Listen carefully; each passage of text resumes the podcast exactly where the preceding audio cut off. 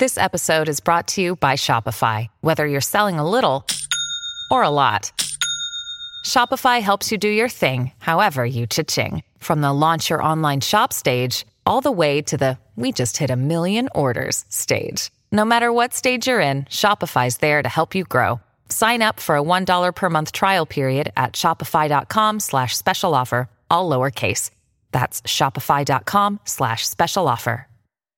Hey, everybody, welcome back to a very special episode of the Catholic Talk Show. We've been talking about Father John Tetlow for a long time, and it's time to reveal his actual identity. Yes, that's right. Father Tetlow, he is the pastor rector of the Cathedral Basilica of St. Augustine, and he's been instrumental in actually allowing this show to happen. And we're going to share that story with you today. And on top of that, he was the vocations director of Ryan DellaCrosse and yours truly. So let's get this thing started. Yeah, we're spilling the tea. Yeah.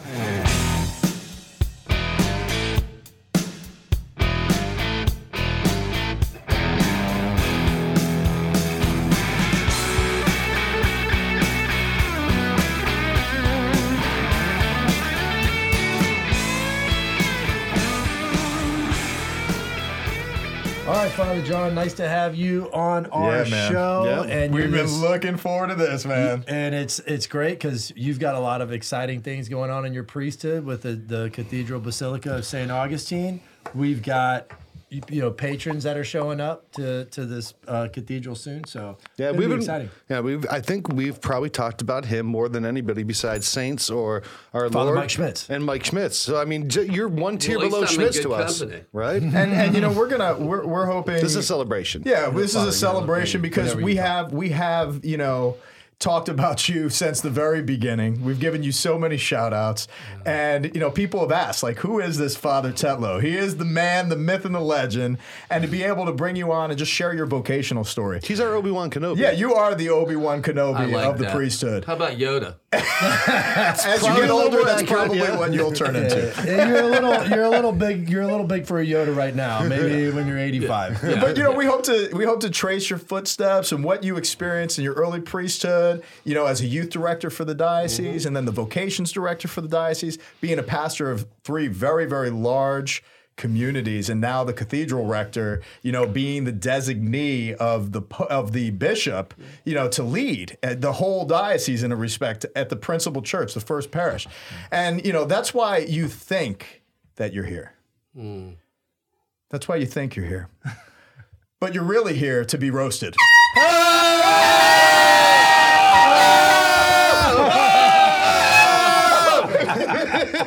I got you. That's beautiful. Yeah. I can be myself.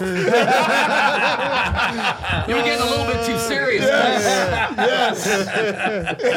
We are not going to be roasted, but you know what? It is a celebration to have you on, and Yeah. really, we've been wanting to have you on for a long time, and you know, I've heard the fruits of your priesthood through these guys, through the work that we're doing, and through all the other work you've done in your priesthood. And it's a really interesting story from from where you started out in life, where you were born. Your journey over to here to America, your journey to the priesthood. So this is gonna be a great episode. It is. It is. And we we love you, man. You mean a lot to us, and we want to share how much you mean to us, to our audience, and our fa- our family online. Yeah, All right, I'm already getting emotional. so- I've got confetti in my water. No, I was just thinking the same thing. I went to cover got one both of our here. drinks. Did you really? I do have one large piece of confetti Look at right this. I there. I'm gonna drink just the whole thing of I didn't confetti. get that one. I must admit, though, I have been waiting to come on this show. It's been a. It's, I've been. I've said to Father Richard many times. Um, when are you going to get me on the show? You know, because I kind of like things like this. Well, we needed time to introduce you on the Yeah. show over time to create that. We gotta build that- up the mythology. I like the it. mythology of. And I am a are. mythical man. You, you, by the mythical years, creature, really. by the years, and by experience. so you know, we were talking. We went out to dinner uh, two nights ago, and it was really great to you know sit down and have a great meal with you. And um, you were telling me a little bit about you know where you were born, where how your family came over here, some of the tragedy. Um, from the Second World War uh, that led you to, you know, Florida here. So, would- why don't you share that with our listeners? Okay. Um, my mother and father uh, grew up in World War II. My mother was a lot younger than my dad, um, but she had lost um, three or four relatives in the war in the in the World War. Um, the number one was her mother. In the bombing raids. Yeah, in the bombing raids. Yeah. And Yeah, her youth was in the bomb shelters. She was in the bomb shelters every night because she lived in Manchester and they were bombed every night. But her mother was 27 years old when her mother died, and she was seven. So that was a beginning for her, and and um, her family was separated.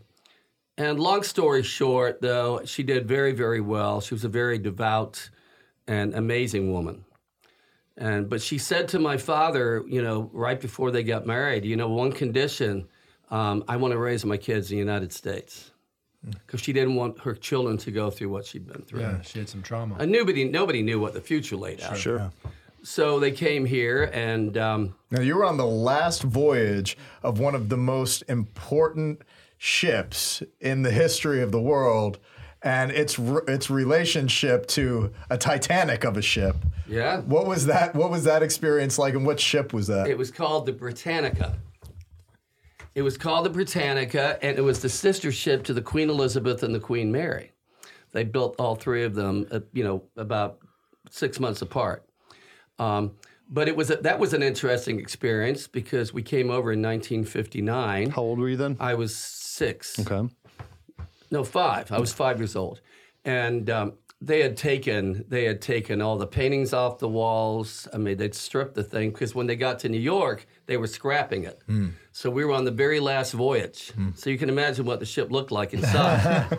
and um, but I loved it. I was you know I was five years old. I was running all around the boat and having a good time. And I, then I made up my mind one time that I was going to get out on the deck because I wanted to see the storms, and it was really storming. So one night I left the room and um, where I was staying with my mom and dad, and I went out on. I got out on the deck somehow. I got the door open, and I walked out on the deck, and the wind hit me, and I started rolling down the deck.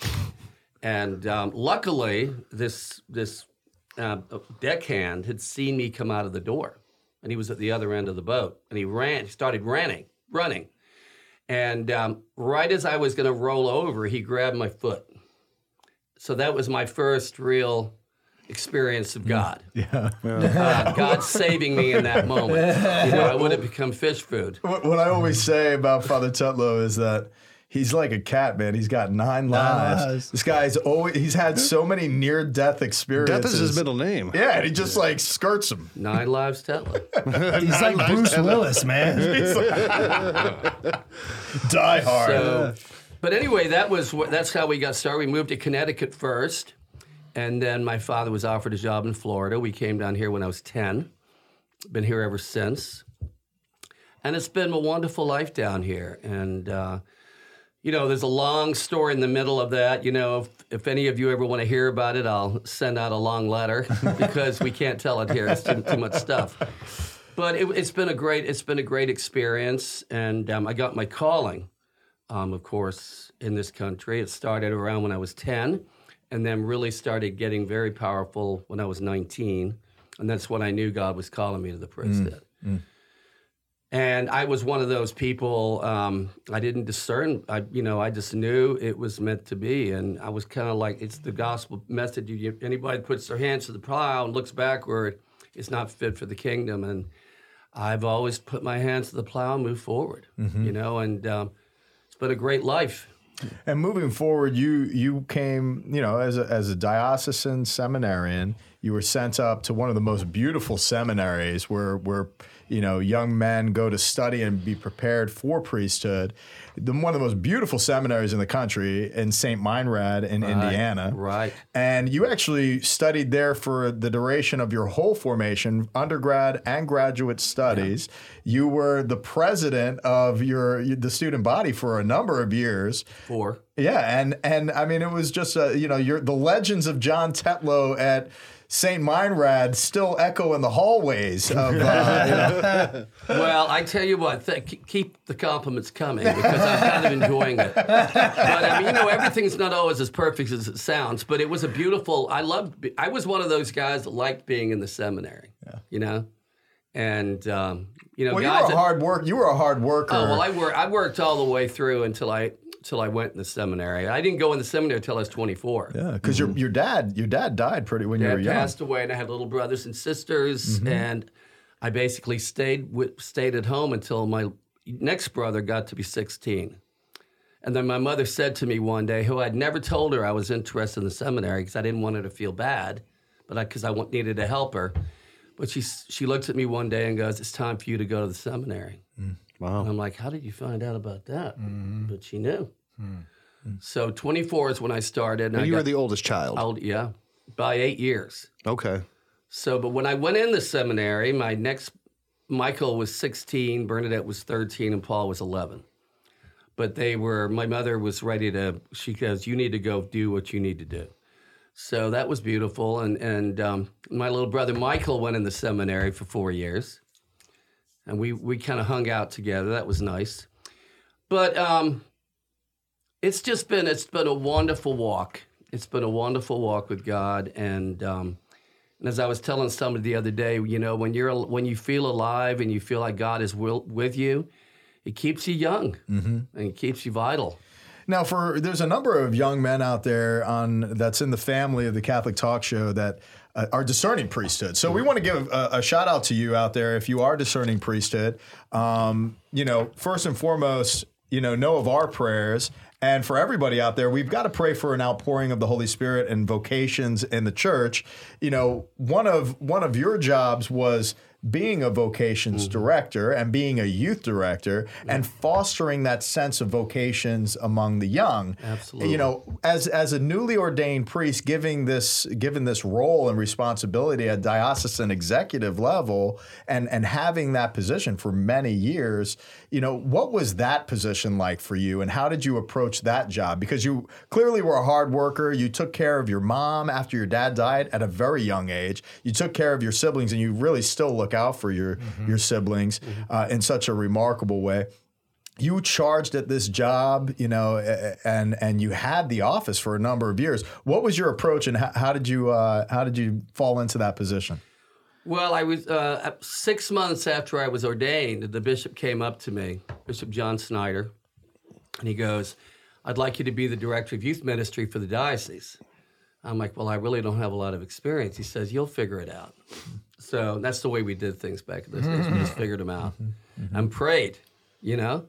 But um, that was a beautiful. I did that for 11 years, and when that was up, I I was he asked me to be the vocations director, and I was vocations director for 12 years, and really both of those pos- positions together, like for you know, back to back, Because it seems like they go hand in hand. they almost. do. They do. And and um, we had a lot of vocations back then coming out of our youth groups, and um, and the, the the the the high point of my youth ministry position after those years was World Youth Day in 1993 with Pope John Paul II in Denver. In, Denver. Yeah. And we took, um, we were able to take 900 kids out there. Wow.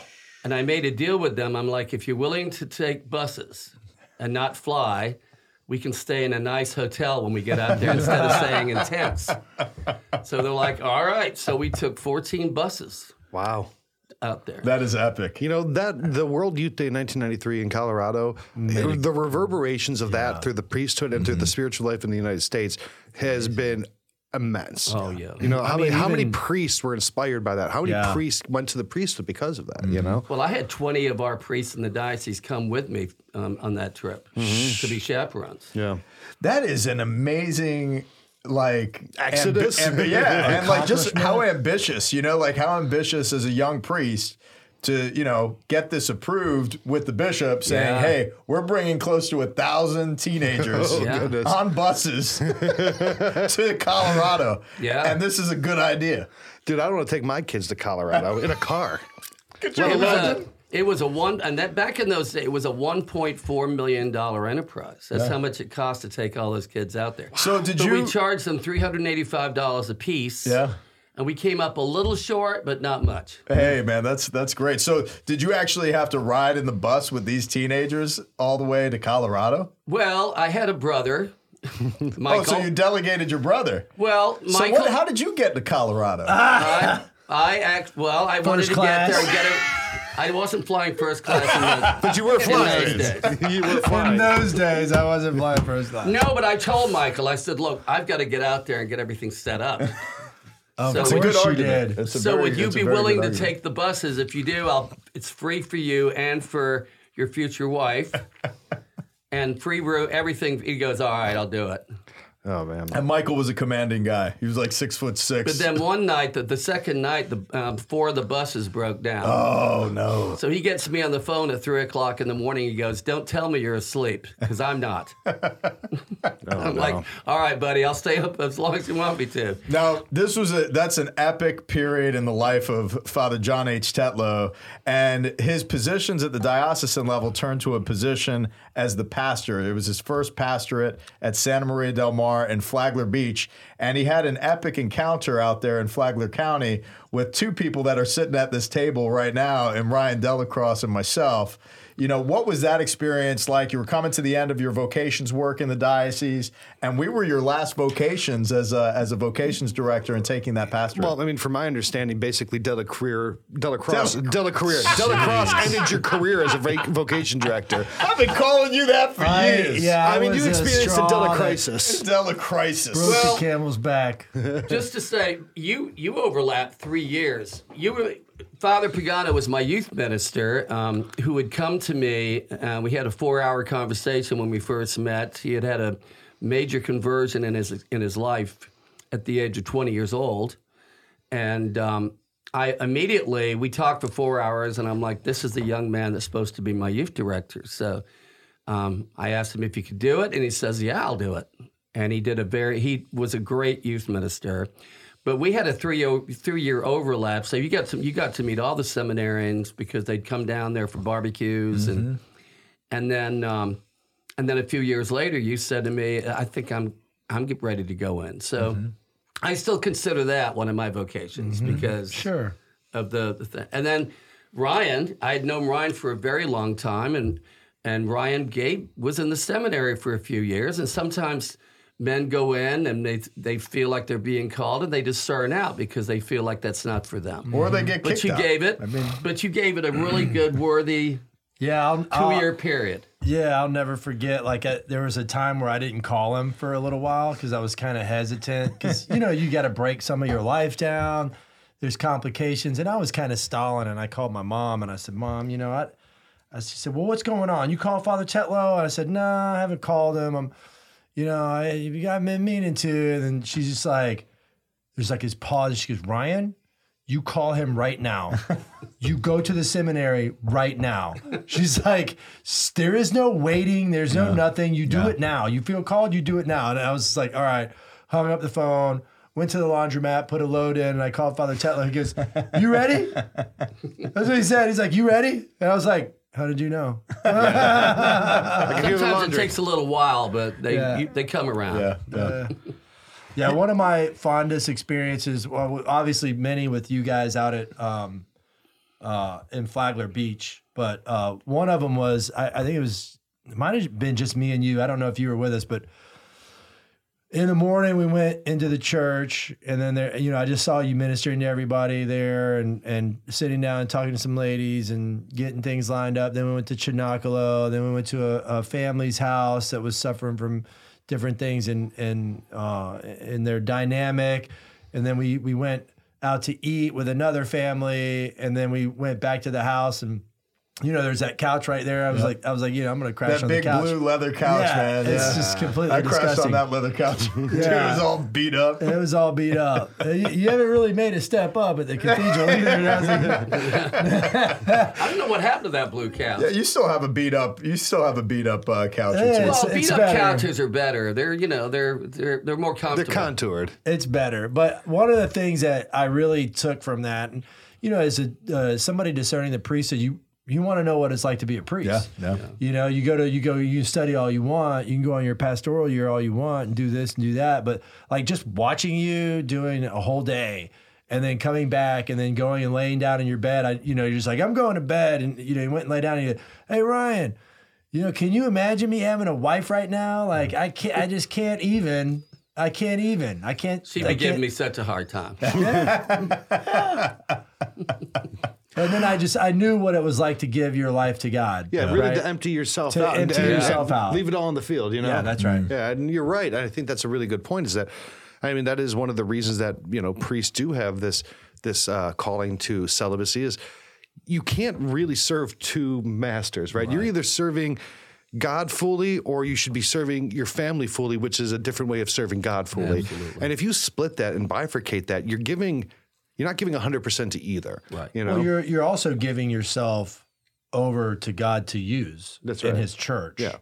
Right. So you're, you're making yourself 100 percent available. Right. We had a we had a married priest on our um, our talk show when we were in Houston, Father Justin Fletcher, and he he was came over through the Anglican right. and like I mean he literally just said it like you know we don't we don't have those hours you know like we we've got families and and the bishop's conscientious of that and you know and he respects the un, I think he sees the need for a priest to be able to be available. He's all a the married time. priest and he doesn't recommend that there should be married priests. That was Ah. well, yeah, married no, no, that's what he that's, that's what what he he straight up essentially said. said. Married Yeah. priests actually have like a t- they they they serve.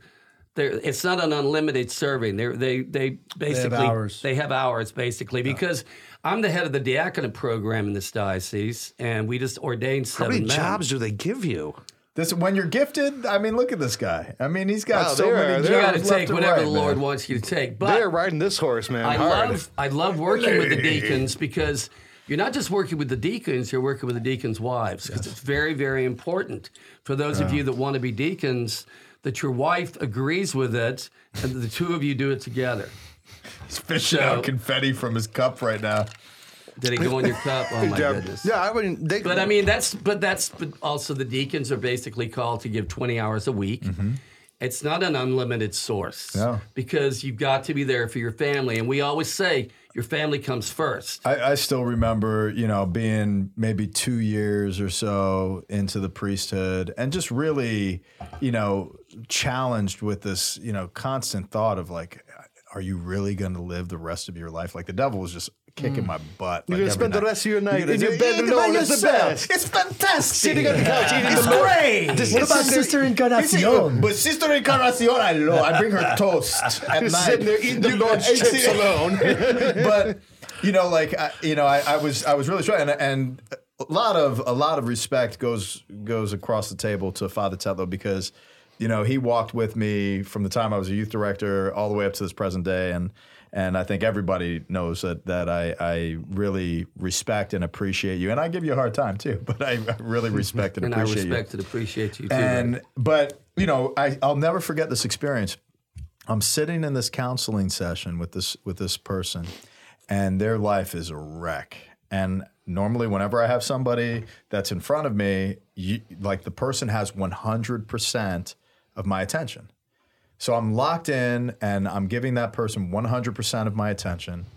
And as I'm sinking into what she's suffering with, I hear this voice, like, God saying to my heart, you know, Richard, could you imagine if you had a wife and you had seven children at home and your teenagers are in Flagler Beach and one of them's hooked on heroin and they're running around, they haven't been home for three days. And your wife is blaming you because you're never home, mm-hmm. and she's holding a baby and the, the littlest one, and, she, and the baby's crying, and and I'm constantly being called out seven days a week in the dynamics of my priesthood, and I'm and he like God in His way, He just kind of runs like all of the dynamics in front of me, and and I'm not listening. I can't I can't hear the person speaking, and then you know God asked me directly, He was like, Would you be present to my daughter that's in front of you right now? The way that your presence are. And it was just, it was exactly, it was exactly that. And and it just silenced me. And it gave me another step into celibacy and what Christ's celibacy really is. Because in respect to vocations, if you're called to be a priest, if you're called to be married, you're called to crucified love. You're called to sacrifice. It's a self-denying love. If if husbands are called to love their wives as Christ loves the church, that's crucified love. Mm-hmm. So in, in the respect to the priesthood, it's crucified love. Like I have to die to myself and my priesthood to enter into somebody else's suffering and love and pursue and support. And and that's the joy of vocation because God has meaning associated with our suffering as we are loving and proceeding to love in in respective vocations, but they are ex- they are exclusive to one another. Yeah. Plus, the big benefit out of all that is you don't have a kid that's hooked on heroin. Yeah, but Right. thank God. Yeah. And if I would have if I would have brought him up in Flagler, you know, at the time, it probably would have happened because a lot of my friends that were hanging out around there, that was the that was the uh, choice of drug at the time. Yeah. You know, and it, and it's just real. You know, it's just being real. And and my fa- we all have it. We I, it's in my family. I've got I've got a lot of Yeah, You we know, all- we all have it. I think I just swallowed a confetti piece. I'm pretty sure I did. You know what it's going to do? It's going to land in the back of your throat and just drive you crazy. No, I'll, I'll poop it out. It'll be the most celebratory poop I've had in a while. Come on. Is that a fruity pebble? Oh no, that's a confetti. Are we going to confetti. edit that out there? No, that's no, gonna no, stay. no, in. stay in That's there. gonna stay. in. yes. Oh, we can I, have got like. Well, I've this got is more two here. fun than I've even thought of. Yeah, man, this is what it's about. From the time that we were together in Flagler Beach, you know, I was definitely inspired by your priesthood as well. You know, Ryan was saying, you know, just sharing that experience of seeing your priesthood firsthand. I, I had so many occasions as well. And that started to really plant, you know, incredible vocational insights and and and things that really came about in, in my journey. Like I, I really started to materialize what priesthood was for the first time in my life. As a grow, you know, as a cradle Catholic, you kind of see the priest as somebody that's distant and, and like, you know, I really don't uh, know what a, a priest does. They just like they go up there and do that thing on Sunday. That's it, and I just kind of move on with the rest of my life.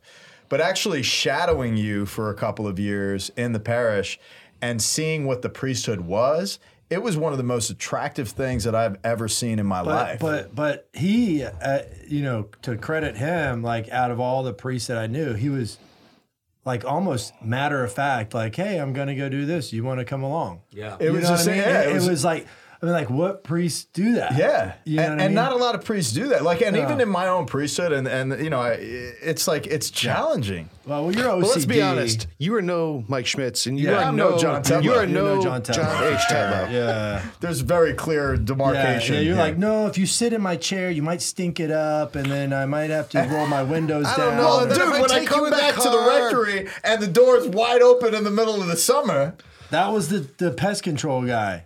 I don't care if it's the pest control guy or not. I'm at meetings. Close the door.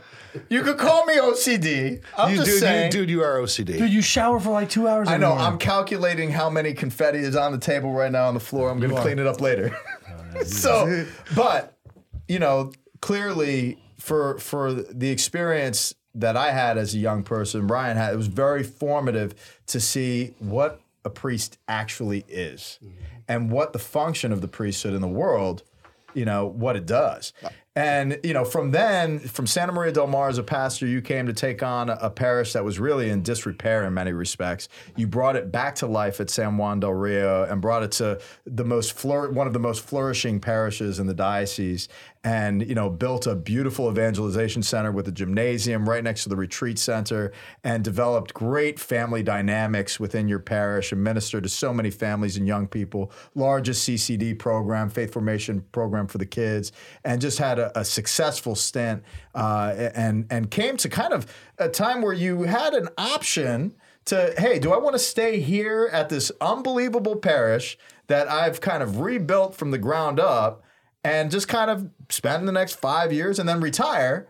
Or do I want to open myself up to God and say, Lord, what do you want for me? Yeah, he could have pulled, he could have pulled the LeBron, went to L.A., have an easy situation, Yeah. just sit back and wait for I like retirement. that That's what he did, That You is know? exactly That's what what he LeBron did. did. He's just dribbling out the clock on his career in a comfy Great place. point. you Just know? getting his points so then he could get to number one. Yeah, and like it's a comfy thing. There's no challenge here. Yeah, I could I could average 18 and beat Kareem. Ah. No, no, he goes back. He does, you know, he goes like Michael Jordan. He goes to the Wizards. Dude. yes, I'm gonna rebuild something else. Yeah.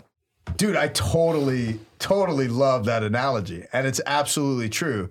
He opened himself up like Michael Jordan to go to the Wizards and and rebuild a different community. Yeah, And- taking a challenge and not just riding out into the sunset, you Yeah. know? And um, what's that challenge? You guys challenge? know he's here. He can talk about it. Really? Yeah. What was the challenge that you took on? Well, I, I love what you both just said because it's very true. I, I was um, I was given a third term at San Juan del Rio, and, and which would have taken me all the way till I was seventy five years old, and you don't always get that, but I was given it. It was given it given to me, and it was during COVID, and because I was not going to leave during COVID, and so the, the bishop gave me a third term. But then this this invitation came to go to the cathedral, and um, it was a. I, I didn't think about it much because I've always believed that you have to keep growing, that you're never finished, that God always has another plan for you, and He likes to take you into, um, you know, unfamiliar places and teach you in that way. So I I felt called to, to go to the cathedral, and um, and so I was given a you know I was given a term that would take me all the way to retirement. You know, um, I've never been that kind of person that just wants to like you just you know ride the wave. You know, I want to I want to get out there and cont- do something different. What I've realized being I've been there for a year now at the end of this month what I realized is that everything I have learned thus far, my youth ministry experience, vocations, my other parishes, um, all the people I've met, my experiences have been honed to to this last um, experience I will have, to this last assignment, and everything I am is being will be poured into that. And uh, so I'm just very, I just I'm very very thankful that I, they've trusted me enough at my age because normally, you know, at 67 years old, you're not given a, a new assignment like that. Um, but I was blessed, and because I because the Lord wanted it to happen, and um, and so I feel renewed, renewed and refreshed, and feel like a different person, and I've got a lot of new energy, and you know, I Isn't that good advice? You know, taking on challenges and never just resting, and Yeah. and and uh, letting God take you there, and how, like you were telling me, how you do feel renewed. You Yeah. know, that's, you know, how many people are feeling completely spent by the time they're 30 You know, uh, but you know, you kind of having the option to just ride it out and, and do nothing, but instead taking a new challenge, being renewed at, and uh, as you told me, this is the first parish. This is mm-hmm. that you know the first parish in the country. yeah. Mm-hmm. And, And it's one, one, it's not my parishioners are wonderful, but the, the people that visit there from all over the world. I mean, it really brings people from everywhere.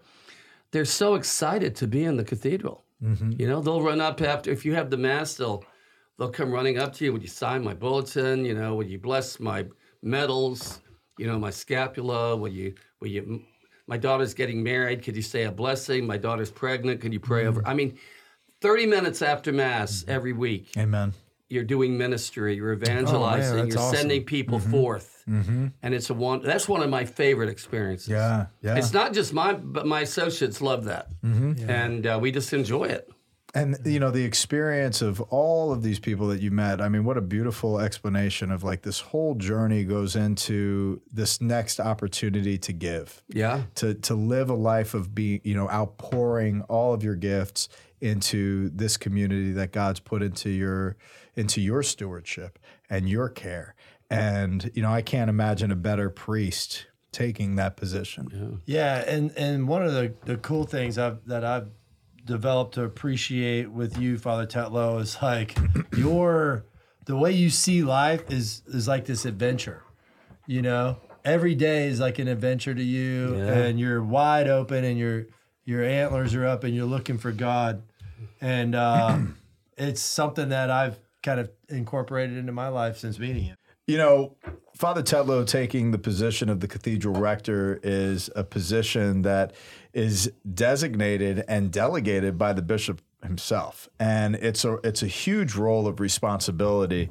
And you know down to the very function of a cathedral within a diocese it's an example to all of the other churches. And the church that you see images of on your screen uh, you know, this is the Cathedral Basilica of St. Augustine, and he is the rector of the first parish in the United States of America, the greatest historical residences of our heritage that go back to Spain, Catholic Spain, and where Catholicism first breached into the United States of America and was very, very fruitful. And, you know, based on the Spanish colonial architecture and the mission style church, we have such an amazing heritage and lineage of pastors that precede you, and you are a part of that history. What does that mean to you being a part of the history of such a great legacy? And what's the mm. hope for you and, and the contribution of your legacy that you're going to leave in St. Augustine? Well, last Christmas, was, this really came to the forefront because the people, the um, the people that, that work in the offices in the parish um, gave me a gave me a gift, and also they gave Father Mac and Father Matt a gift, and it was a it was a a calligraphy um, a calligraphy of all the names of the pastors who had gone before um, before us since the beginning of the cathedral. Wow. And it just took up half the page. Because really, um, maybe there there was probably forty, but still not a lot, you know. But to see myself on that list, um, for all of us to see ourselves on that list, um, really brought to the forefront, you know, what an important and beautiful situation it is to be down there. Um, but especially, um, and it was a move. It was a very moving time for me. I mean, you were down there. You you were having a gathering for your parish at one of the at that um, restaurant, and I showed it to you, and it really meant a lot to me. And I've got it hanging on my wall. But to know that I'm in that line, you know, of pastors dating all the way back, you know, who went through so much more than I will ever go through, you know, to, to deal with it. I mean, you know, Stand on they, the shoulders of giants. yes, to do what they did. Yeah. Um, so I just feel honored. I feel very honored. I know that I'm I'm giving it hundred percent, um, and I'm I don't believe me. I don't take it for granted. I feel honored that I'm down there. So um, that's how I feel about it. And it's it's been a year. I can't believe it's been a year, but um, it's the first year, and I know it's just going to continue to grow. Well, we we are honored to have you on this show to share a little bit of the testimony of your journey of priesthood and how much influence you have had in the church. There are so many brothers that I know of that have come up through the ranks of the seminary who are now exercising their priesthood that owe a lot to you and you know your example of joyful witness and and keeping it light and and and finding a way to look at the bright side of things and looking at things so optimistically. I know for myself as someone who may have OCD tendencies and and May? uh, may may, uh, you know to have somebody like you in my life that kind of really counters a lot of that is is a great gift and and you know on behalf of all of the people that you have inspired in the many parishes, parishioners, families, vocations, and youth, thank you. God bless you and your priesthood and ad multos annos. God Yeah. bless you. And let's go. Let's go mess his kitchen up. Amen. Whoa! I must protect him. I must Stuff protect him. you. back. It's our last show. We're not gonna be back here for a We're few wrapping the show. No, Catholic you Talk Show.